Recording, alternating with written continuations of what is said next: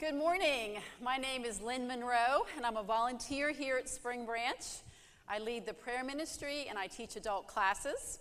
I am not on staff and I do not have a seminary degree, so please bear with me in this. I'm one of y'all. So, Michael asked me to do this for him uh, so that he and Gail could get some rest. And I was very happy to do this because I know they put in a lot of time and energy and work very, very hard to serve this church. So, I was happy to be able to contribute to their rest. I'll tell you how I really feel about doing this at the end, however.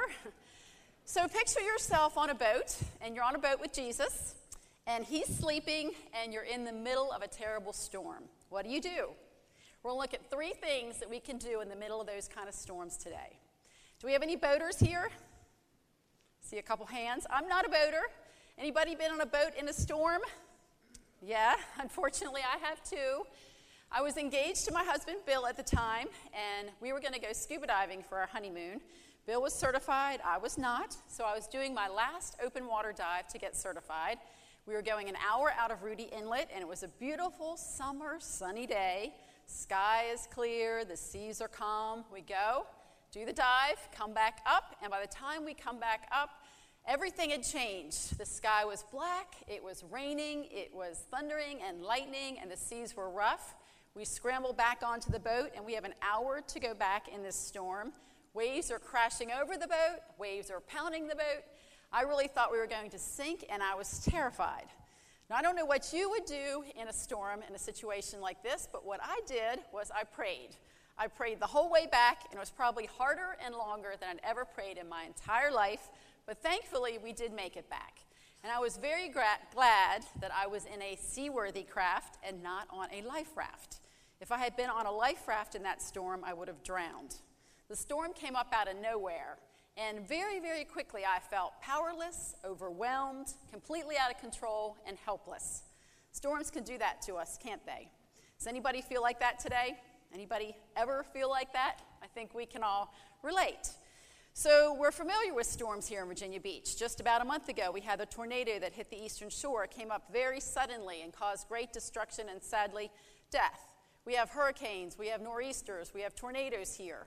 We also face different types of storms in this life, though. We face storms like illnesses, the sudden death of a loved one, job losses, relationship problems, financial problems.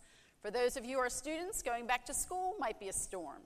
For those of you who are in the military, certainly deployments and war, those are big storms. For those of us who are parents, our children's choices can be storms sometimes, can't they? For our son, just going off to Virginia Tech again, that's a little storm. My daughter, she's getting her driver's license in about a month. That's another little storm. We face big storms and we face little storms. We also face storms that can be internal storms like rage, fear, anxiety, doubt. We face all kinds of storms in this life.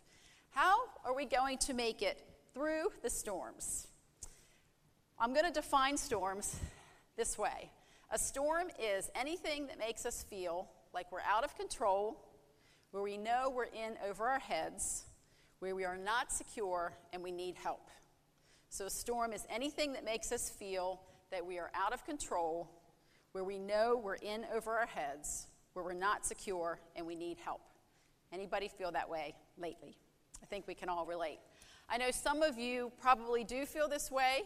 About a month ago, Michael asked us to fill out a card with prayer requests, and the prayer team and I prayed for these prayer requests. I personally prayed for over 300 of these prayer requests, and I know we're facing some storms. So, how do we make it through these storms? How do we make it through the storms without drowning? We better be in a seaworthy craft and not on an undependable life raft, right? What is a seaworthy craft to get us through the storms of life?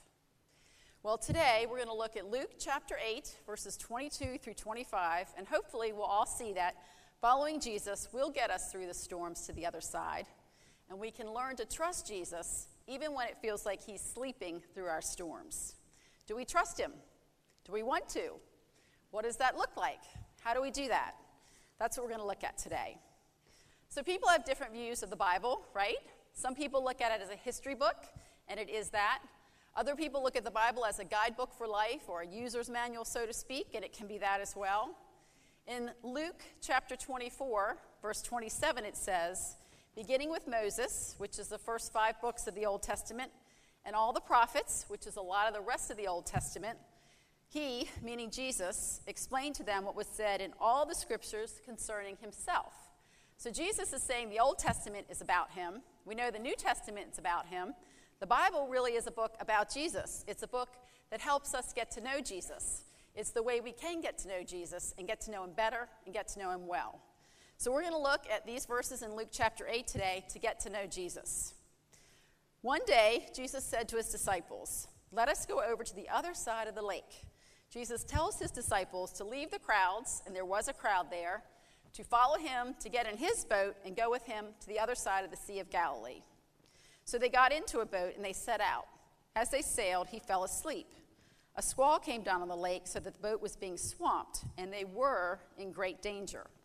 These squalls were not uncommon on the Sea of Galilee. Warm air would lie on top of the lake, and it's surrounded by mountains. Cold air would come in over the mountains, and when the hot air and the cold air clashed, great squalls would come up. So the disciples went and they woke him, saying, Master, Master, we're going to drown. He got up and he rebuked the wind and the raging waters. The storm subsided and all was calm. Where is your faith? He asked his disciples. In fear and amazement, they asked one another, Who is this? He commands even the winds and the water, and they obey him. These disciples asked, Who is Jesus? It's a question a lot of people still ask. Who is Jesus? Some of us might be asking that same question. We're going to look at these verses now to figure out more about who Jesus is. We're also going to look at these verses to figure out how we can survive the storms without drowning.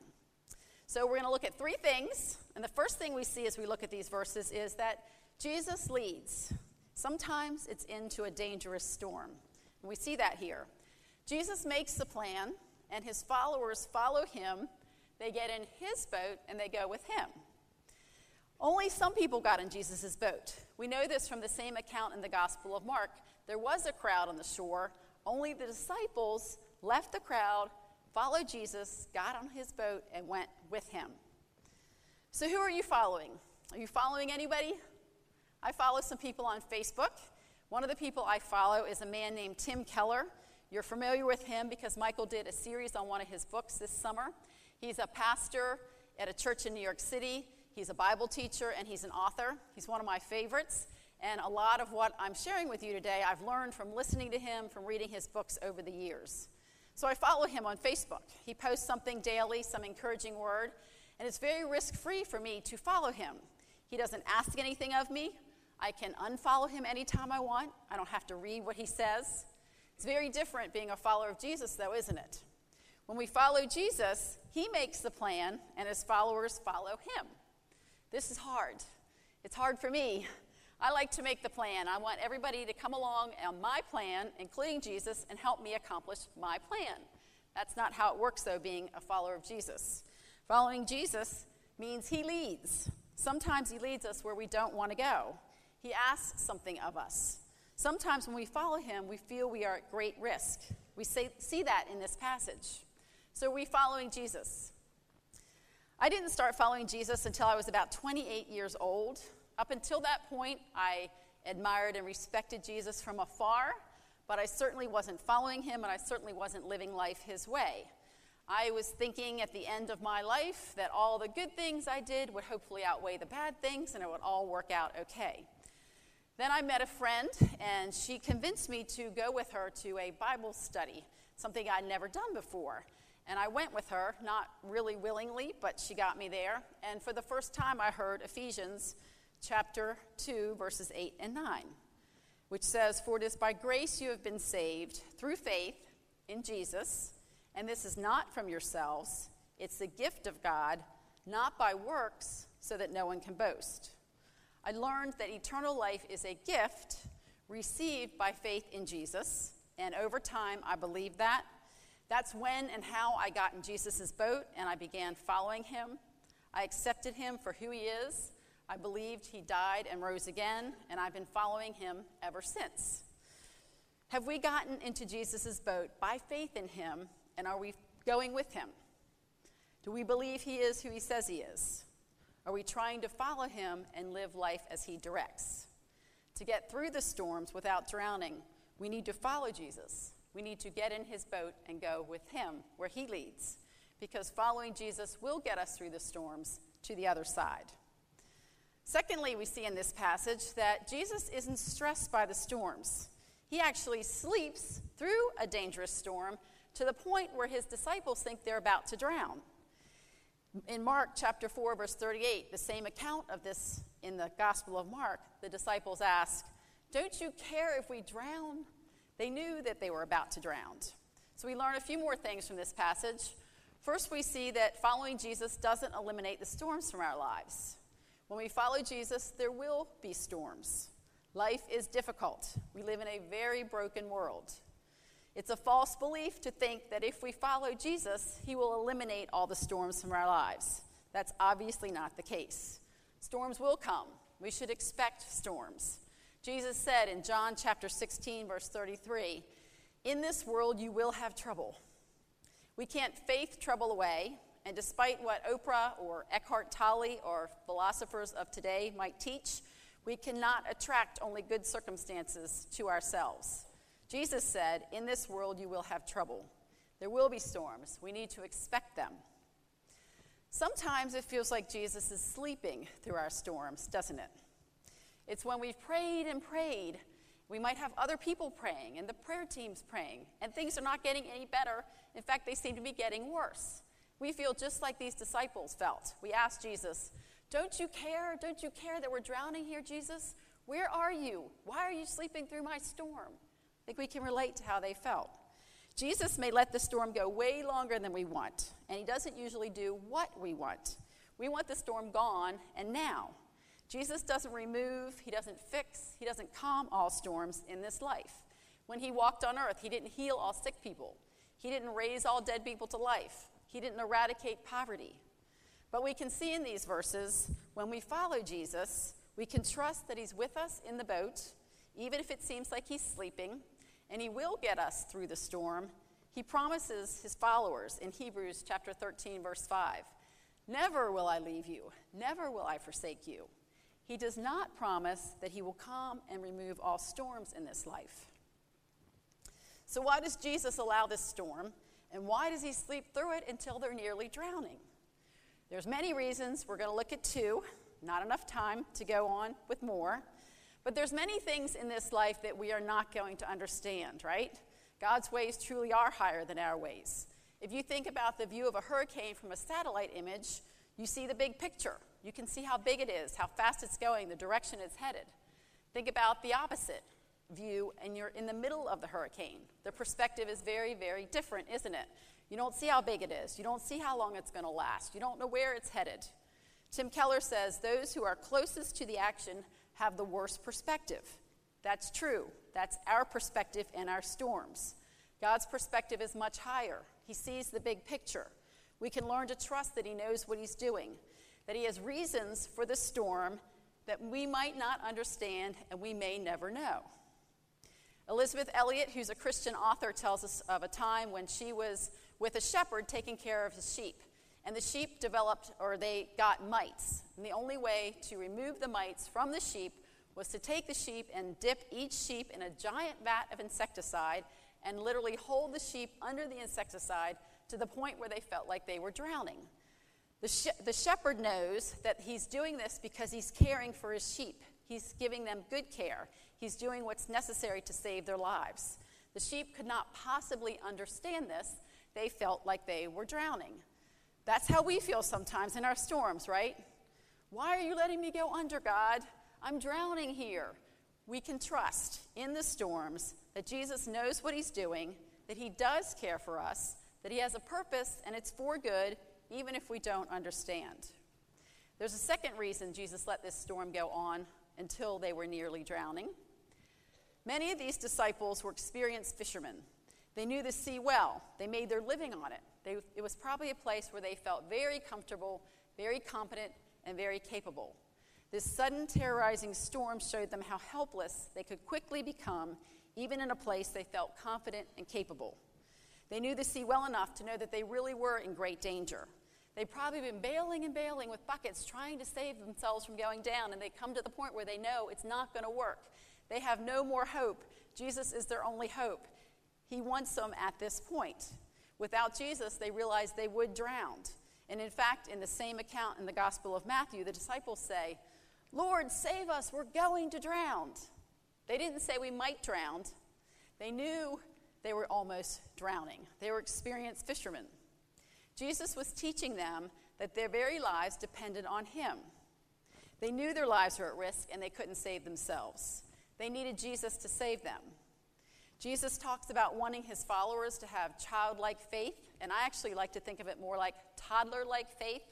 When you think of a toddler with a parent, how dependent a toddler is on that parent, they're dependent for food, for shelter, for protection, for clothing, for everything. That's the kind of faith Jesus wants us to have in him, like toddlers with parents, completely, desperately dependent on him for everything. It goes against human nature, though, doesn't it? We want to be independent and self reliant, but we need to understand that our very lives depend on Jesus.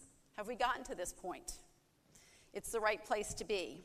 To admit that we need to be saved, first of all, from the guilt of our sin, and then, in all the storms of life, to be desperately dependent on Jesus, because we know He is our only hope of getting to the other side. Jesus was teaching the disciples, and He's teaching us here that there are and there will be storms in life that we cannot survive on our own, even if we feel quite capable today. Maybe you haven't faced any of those storms yet. Most likely, one day we all will. Billy Graham talks about the three big storms, or the three big problems of life that no human has been able to solve. The smartest, the most capable, the most competent, the most wealthy, the Navy SEALs, Bill Gates, Einstein, Stephen Hawking, none of these people have been able to solve these problems. What are they? So, the three storms that humans have not been able to solve are first of all, the problem of evil. It still exists. How can we get rid of it? We haven't been able to eliminate murder and terrorism, child molestation, mass killings. They still exist. Human suffering, it's another problem that people have not been able to eliminate poverty, illness, hunger. People have been trying for centuries to eliminate these problems, haven't successfully done so. And then the third problem that no human's been able to fix or eliminate is death. How can we avoid that? All of us will face that. Steve Jobs couldn't fix that problem with the latest, greatest product, as creative and brilliant as he was. The storm in Luke chapter 8 can symbolize all three of these problems. This storm at sea clearly shows how helpless humans can quickly become in the immensity of the storms of life. And it shows that Jesus has power over every storm. Jesus has the solution. Jesus actually is the solution. And it's not a coincidence that in the rest of Luke chapter 8, Jesus goes to show that he has power over evil, over human suffering, and over death. Maybe some of us won't be directly affected by great human suffering or evil, but I think it's safe to assume that all of us will be affected by death at some point in time, whether it's our own or loved ones. How will we make it through that storm to the other side safely? How will we handle the big storms of life? Will we feel competent and capable to face them clinging to our own life rafts? The life rafts that we cling to in the big storms of life are things like self sufficiency, human capabilities, human abilities, financial resources. Will these get us through the worst storms of life, the loss of a loved one, or terminal cancer? Do we see that without help, without Jesus, we will not survive on our own? We won't make it to the other side. Maybe some of us think that we will. In this passage, Jesus is teaching that in the terrorizing storms of life, we need him. He's something way more stable and secure than our life rafts. He is our only hope. It's hard to admit that, though, when life is good, when the seas are calm, when everything's going well. It's in the storms when we'll more likely admit and understand our need of Jesus. It's in the terrorizing storms that we realize we need him. He is something way more dependable and secure than our life rafts. So, what do you do when you need help? Who do you go to? Or what do you do when you feel like you're going to drown? What did these disciples do? Well, they were in the boat with Jesus, so they went to Jesus and they woke him up. Teacher, teacher, don't you care if we're going to drown here? They were not perfect people. They were very far from it. They were broken people who saw their need of Jesus. They weren't trying to be something they weren't. They didn't go to him acting brave and acting holy. They went to him exactly as they were, completely helpless, dependent, and needy, needing his help, not going to him in their strength or their capability or their holiness. They went to him just as they are. And it's how Jesus wants all of us to come to him, exactly as we are. He accepts us exactly as we are. We can't hide or pretend because he knows exactly how we are. So the disciples come to him and they wake Jesus up. I doubt they gave him a gentle little nudge. They probably shook him awake violently, saying, How can you sleep through this? Don't you know we're about to drown? Don't you care? How can you be sleeping through this? That was their prayer. So they were questioning Jesus' love for them. When they said, Don't you care if we're drowning? That was questioning Jesus' love. It's how we sometimes react in storms, too, isn't it? We think, He mustn't love me. God would not have let this happen if He really cared, if He loved me. I thought if I was following Jesus, stuff like this would never happen. He mustn't care. What's going on here? In the storms, Jesus wants His followers to come to Him, not with a perfect prayer, but with our real thoughts and feelings. When a storm happens, something unexpected, sudden, out of the blue, my first reaction is not to get on my knees and pray some holy prayer. My first reaction is to do exactly what these disciples did go to Jesus and say, Help me here. Can't you see I'm in a crisis? What are you going to do? How are you going to help me get through this? I need your help. Help me, Lord. That's exactly where Jesus wants us to be. Many times I've been at his feet just crying and pouring my heart out to him. He wants us there. He can handle our, our needs, our messes, our doubts, our real feelings, our anger. He can handle it all. He wants us to be real with Him, wearing no masks, with no pretense, certainly with, not, with no sense that He owes us something, but in humility, going to Him, acknowledging Him for who He really is, the source of everything we need, and who we are in front of Him, dependent and needy. Some of you may be familiar with a man named Marcus Luttrell. He's a Navy SEAL. He wrote the book Lone Survivor and his second book called Service. He and three other Navy SEALs were in Afghanistan in 2005 and they were ambushed by the Taliban. The other three SEALs died. In fact, 19 Americans died that day, and Marcus found himself alone in Afghanistan. Here he is, a highly trained Navy SEAL, capable, brave, strong, competent, and this is what he writes Laid up in the middle of nowhere, badly wounded and slowly dying from blood loss, exposure, and dehydration, I called out to God. There came at last an unlikely group of saviors, a posse of Pushtun tribesmen not loyal to the Taliban, who found me and showed me mercy. They took me into their care, fended off my pursuers, led me to their village, and protected me as one of their own. As it turned out, God heard everything I had to say. He put my life in the hands of a doctor from that tribe and the village elder's son, who guarded and sheltered me for four days until my brother in arms came for me, as they always do for one of their own. Here's Marcus Luttrell, a highly trained, highly competent Navy SEAL, in the same exact position as, the, as these disciples found themselves, completely dependent, crying out to God for help, and God saved him. Maybe sometimes Jesus sleeps through our storms so that he'll wake us up to show us how much we really do need him, to show us how much we need to depend on him. When it seems like he's sleeping through our storms, we can trust that he knows what he's doing. He hasn't left us. His followers can trust and depend on him to get us through the storm to the other side. To get through the storms without drowning, we need to follow Jesus and we need to depend on Jesus. We can do this by going to Him, praying, waking Him up, and asking Him for help. Thirdly, we see in this passage that Jesus can calm any storm. Jesus calms a storm in Luke chapter 8, and then he asks his followers, Where's your faith? Where's your faith in me? In this passage, Jesus is teaching that he can calm all storms. Notice when Jesus calms a storm, he doesn't pray and ask God to calm the storm. He doesn't get on his knees. He doesn't march around the boat seven times. He simply says three words, and this is from Mark chapter 4, verse 39. He says, Peace, be still. He says this to a violent storm, and the storm listens to him. It's like a parent would say to a child, Shh, be quiet. And the child listens. Who can do this? Who can calm a storm like that? Only God Himself can calm a storm like that. Only God Himself has control over nature. Jesus is teaching here that He is God. Do we believe this? Have we admitted that Jesus is God? That He is all powerful? He's teaching that He's God and we are not. He has control and we do not. When we're in His boat, we can have hope and security in any storm, but we're not going to have control. This is hard to admit. Have we admitted it? He's God or He is not. There's no in between. Some might ask, well, how do we know that this even happened? There's no proof that Jesus calmed the storm. We don't have any evidence of it, and it could be that these disciples just made this story up. How do we know it really happened?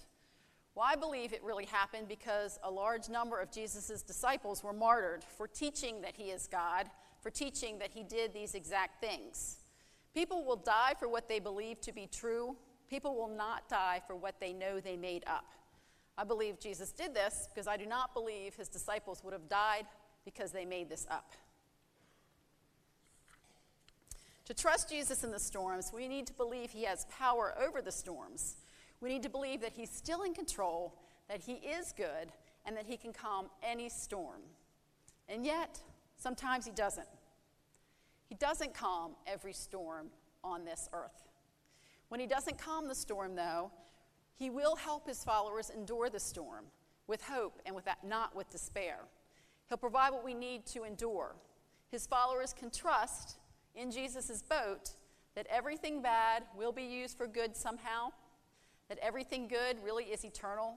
Things like forgiveness of sins, our relationship with God, our relationship with other believers, and that the best is yet to come. And the best is in a new heaven and a new earth where all storms will be calmed, where there'll be no more storms, where there'll be complete peace. Everything wrong in this world will be made right in the new heaven and the new earth. Knowing this, believing this, makes the worst of this life's storms bearable.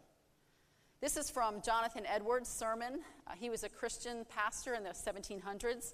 He was said to be one of America's greatest preachers, and it's from one of his sermons. So after Jesus calms the storm, Jesus asks his disciples, Where's your faith? Notice he doesn't say, You need some faith or get more faith. He says, Where is your faith? Where's that tiny little bit of faith you have in me? It's like Jesus is saying, Remember what you know about me in this storm.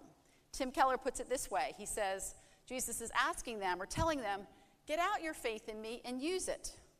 Using our faith in Jesus is not automatic. We have to intentionally choose to remember what we know about Jesus in the storms. Our natural human instinct is to panic and be afraid. That's natural, that's what we do as humans. But faith is applying what we know about Jesus. That's Martyn Lloyd-Jones's definition of faith. He's a, he's a Christian pastor as well. Faith is applying what we know about Jesus and acting accordingly. So, what did these disciples know about Jesus? They had enough evidence of his love and power at this point to be able to take out their faith in him and use it. In Luke chapter 5, Jesus had healed the sick. In Luke chapter 7, he'd raised a boy t- um, from death to life. They'd also heard Jesus say, Let's go to the other side. They knew Jesus said they were going to the other side. They knew he was trustworthy. They could have taken out their faith in him, what they knew about him, and trusted that he would get them to the other side. They could have gone to him and waken, woke him up and said, We need help. Please bring us to the other side here, Jesus. That would be getting out their faith in him and using it. So I have two children, Trey and Megan. And a lot of times for their birthdays, Christmas, they get gift cards as gifts. Y'all probably do too. And then they'll go shopping and they'll go to the stores where they had gift cards and they'll buy things and they'll come home with what they bought. And I'll open the drawer and I'll see the gift, the gift cards sitting in the drawer. The gift cards have value on them. And I'll say to them, You have to get the gift cards out of the drawer and use them. It's like what Jesus was saying to his disciples here. You have faith in me, even if it's just a little bit. Get out your faith in me and use it. Use what you know about me. Remember what you know about me in the storm. How do we do that in our current storm? We do it by remembering, which is not the opposite of forgetting, but by focusing on and intentionally thinking about what we know of Jesus. In the storm, we can remember Jesus can handle this storm. It's true, it is a big storm. I am in danger, but He's more powerful than this storm. He's in control. He's with me and He won't leave me. He'll provide what I need. He's not surprised by this storm. He knew it was coming. He's allowing it for a good reason. He will either calm this storm or he will help me endure it. One way or the other, he's going to get me to the other side, whether that's on this earth or in heaven with him for eternity. In the meantime, I'm going to do the next right thing. That's taking out our faith in Jesus and using it. In the storm, we need to learn to focus on Jesus and not on the storm. That's how we can have peace in the storm, like Jesus did. So, what's your faith in? We can have faith in many different things. Some people have faith in themselves, in their own abilities, in their resources. Other people have faith in a positive outcome. Jesus wants us to have faith in Him, in who He is, in what He has done, and what He says He will do. It's not the amount of faith we have in Jesus that matters, it's where our faith is in, who our faith is in. The object of our faith is what matters most, not the amount of faith we have. So let's say you have a teensy tiny bit of faith in a very strong bridge and you go across the bridge. You're going to make it the, over that bridge. It doesn't matter how much faith you had in the bridge, what matters is the strength of the bridge. On the other hand, let's say you go across a very unsturdy bridge, yet you have great faith in this unsturdy bridge. When you go across, it's going to collapse. The amount of faith you had in the bridge doesn't matter. The strength of the bridge is what matters most. So we need to put our faith in Jesus. He's the sturdy bridge, and not in a preferred outcome, not in a storm free life, not in our own abilities. That's not going to get us through in the worst storms of these, in, our, in this lifetime. Putting our faith in Jesus is also very different than the power of positive thinking. That's putting our faith in a positive outcome. It's also very different than leading or following our hearts. Our hearts want storm free lives, they want comfort and things to go our way. That's not the same as putting our faith in Jesus. To follow Jesus, we need to lead our hearts to faith in Him. How can we do this? Jesus calmed the storms with His words three words Peace, be still. He still calms our storms with His words. In Romans chapter 10, verse 17, it tells us how we can get faith in Jesus, or how we can grow our faith in Jesus, even if it's just a little teeny tiny bit. Romans chapter 10, verse 17 says, Faith comes from hearing the word of Christ. So we can hear the word of Christ as we read the Bible on our own and do what it says. We can hear the word of Christ as we go to a small group or join a women's Bible study or a men's Bible study. And lots of these will be starting in September. I hope you'll take advantage of that opportunity and sign up for a place where you can hear the word of Christ with other people and grow to know Jesus as you learn to read the Bible, understand what it's saying. And then finally, we can hear the word of Christ as we come to church. That's what we're doing now. Keep coming. How faith, this is how faith grows. It's how we follow Jesus and lead our hearts. Are we doing this? If not, there's no better time to start than now. To make it through the storms without drowning, we need to follow Jesus, we need to depend on Jesus, and we need to get out our faith in Jesus and use it.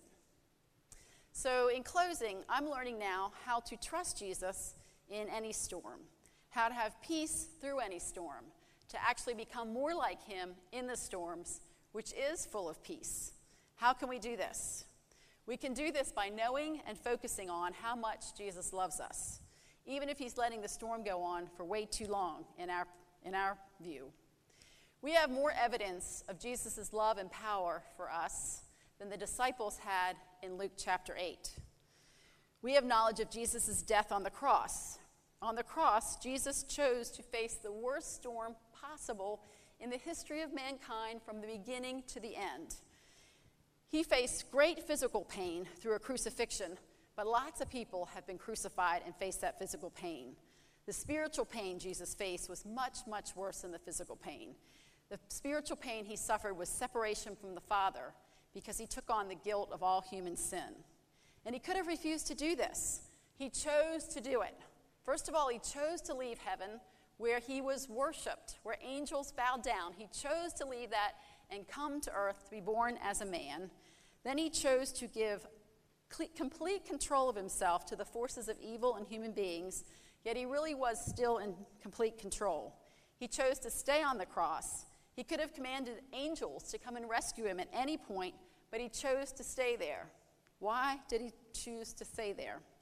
For one reason, and that one reason was us, for those that would believe in him, so that we can have every spiritual blessing now and eternity with him. Tim Keller puts it this way Jesus was forsaken by God so that his followers never will be. Jesus was forsaken by God so that we never will be. It's so unfair what Jesus got and what we get.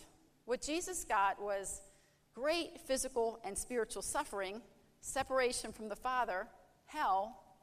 What did he get for going through all that? Did he get more power and more glory? No.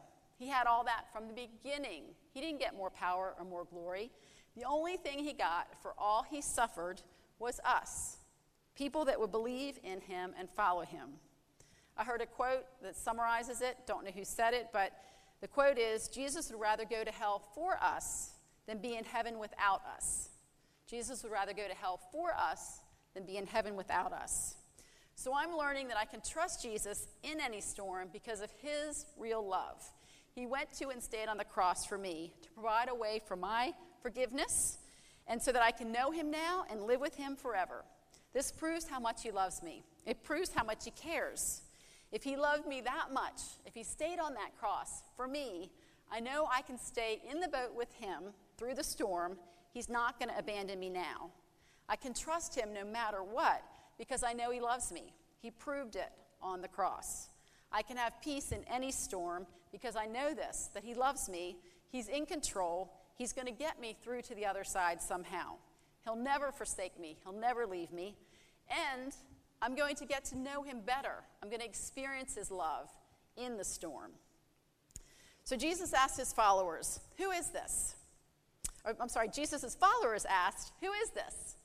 They learned, I'm learning, and I hope you are too, that following Jesus will get us through the storms to the other side. Even if it seems like he's sleeping through our storms, we can choose to depend on him, follow him, and get out our faith in Him, even if it's just a teeny tiny little bit. We can get out our faith in Him and use it. That's trusting Jesus in the storms. So I've been through some storms recently. I would consider all of them category one, not category five storms. Doing this is a category one storm for me.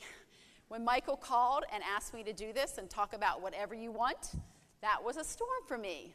Some of you might be able to sleep through my storm. I can't sleep through this. But I know that I'm in Jesus' boat. I'm following him. He's not going to leave me, and he's going to get me through the storm to the other side. And look, I'm still standing. He did it, and I'm done. Praise the Lord.